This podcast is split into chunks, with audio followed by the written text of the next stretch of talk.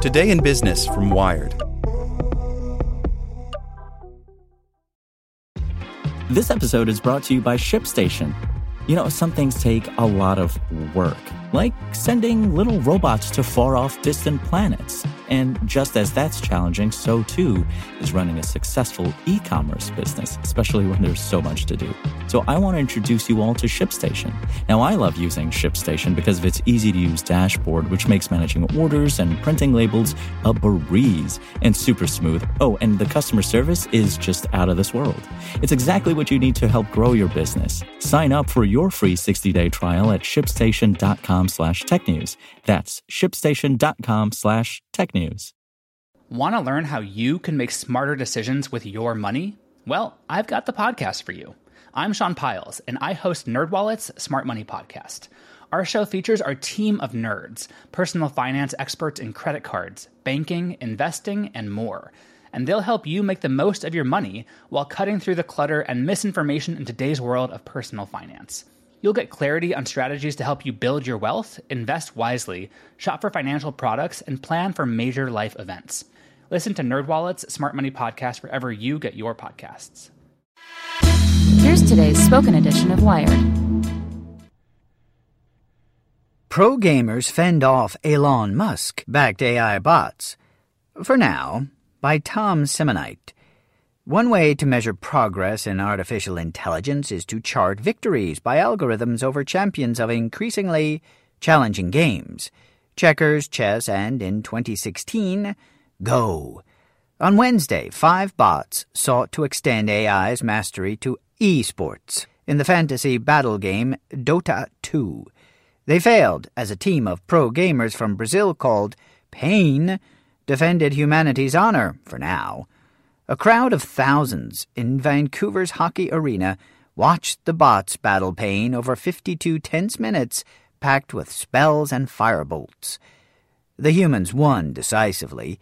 The human machine contest was a side event to the International, a Dota 2 tournament that boasts the biggest purse in esports at $25 million. The five bots that lost Wednesday were created by OpenAI, a research institute co founded by Tesla CEO Elon Musk to work toward human level artificial intelligence and make the technology safe.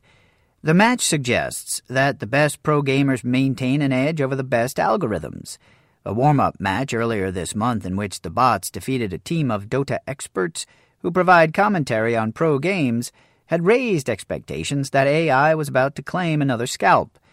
OpenAI is targeting Dota 2 because, appearances aside, it is mathematically more complex than chess or Go. In the game, five person teams pick characters, such as spiders, sorcerers, and centaurs, and then fight to destroy each other's bases. The way the bots lost highlights a limitation of machine learning, the technique driving the current AI boom that relies on machines learning tricky tasks through experience and data.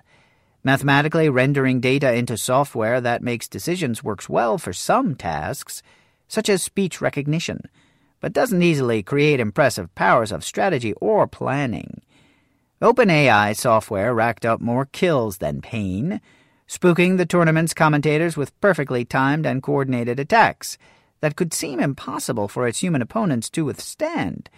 But the bots lagged strategically, squandering opportunities to gather and direct the resources needed for overall victory.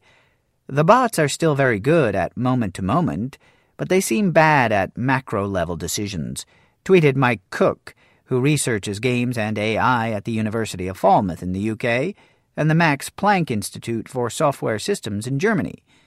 That combination of precise tactics but wobbly strategy may reflect the way OpenAI's bots learn to play Dota.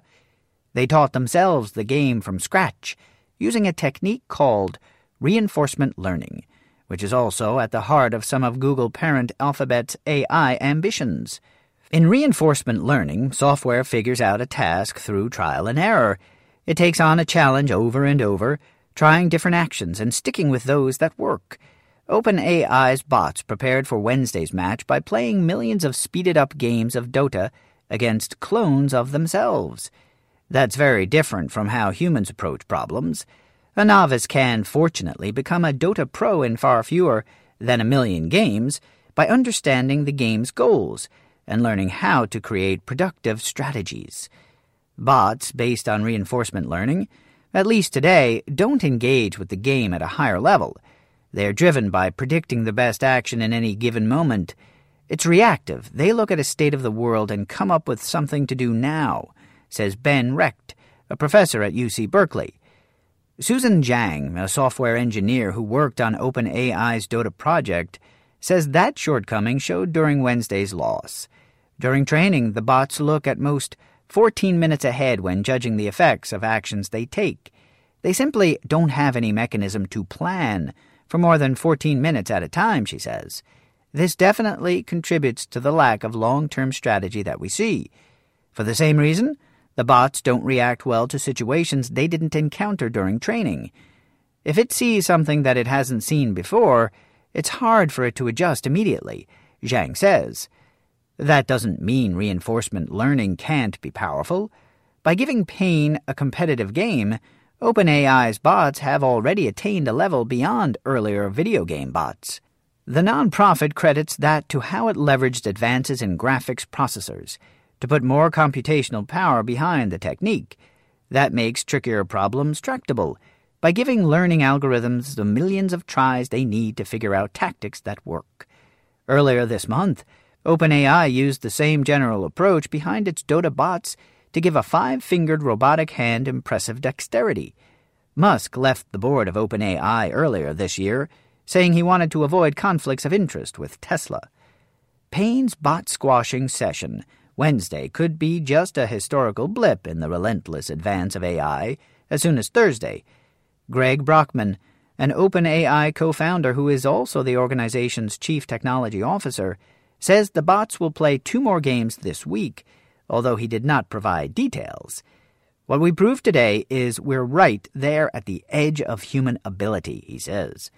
Speaking before Wednesday's result, Recht of Berkeley told Wired he expected OpenAI's bots to beat a pro team, if not in its first matchup, then soon after.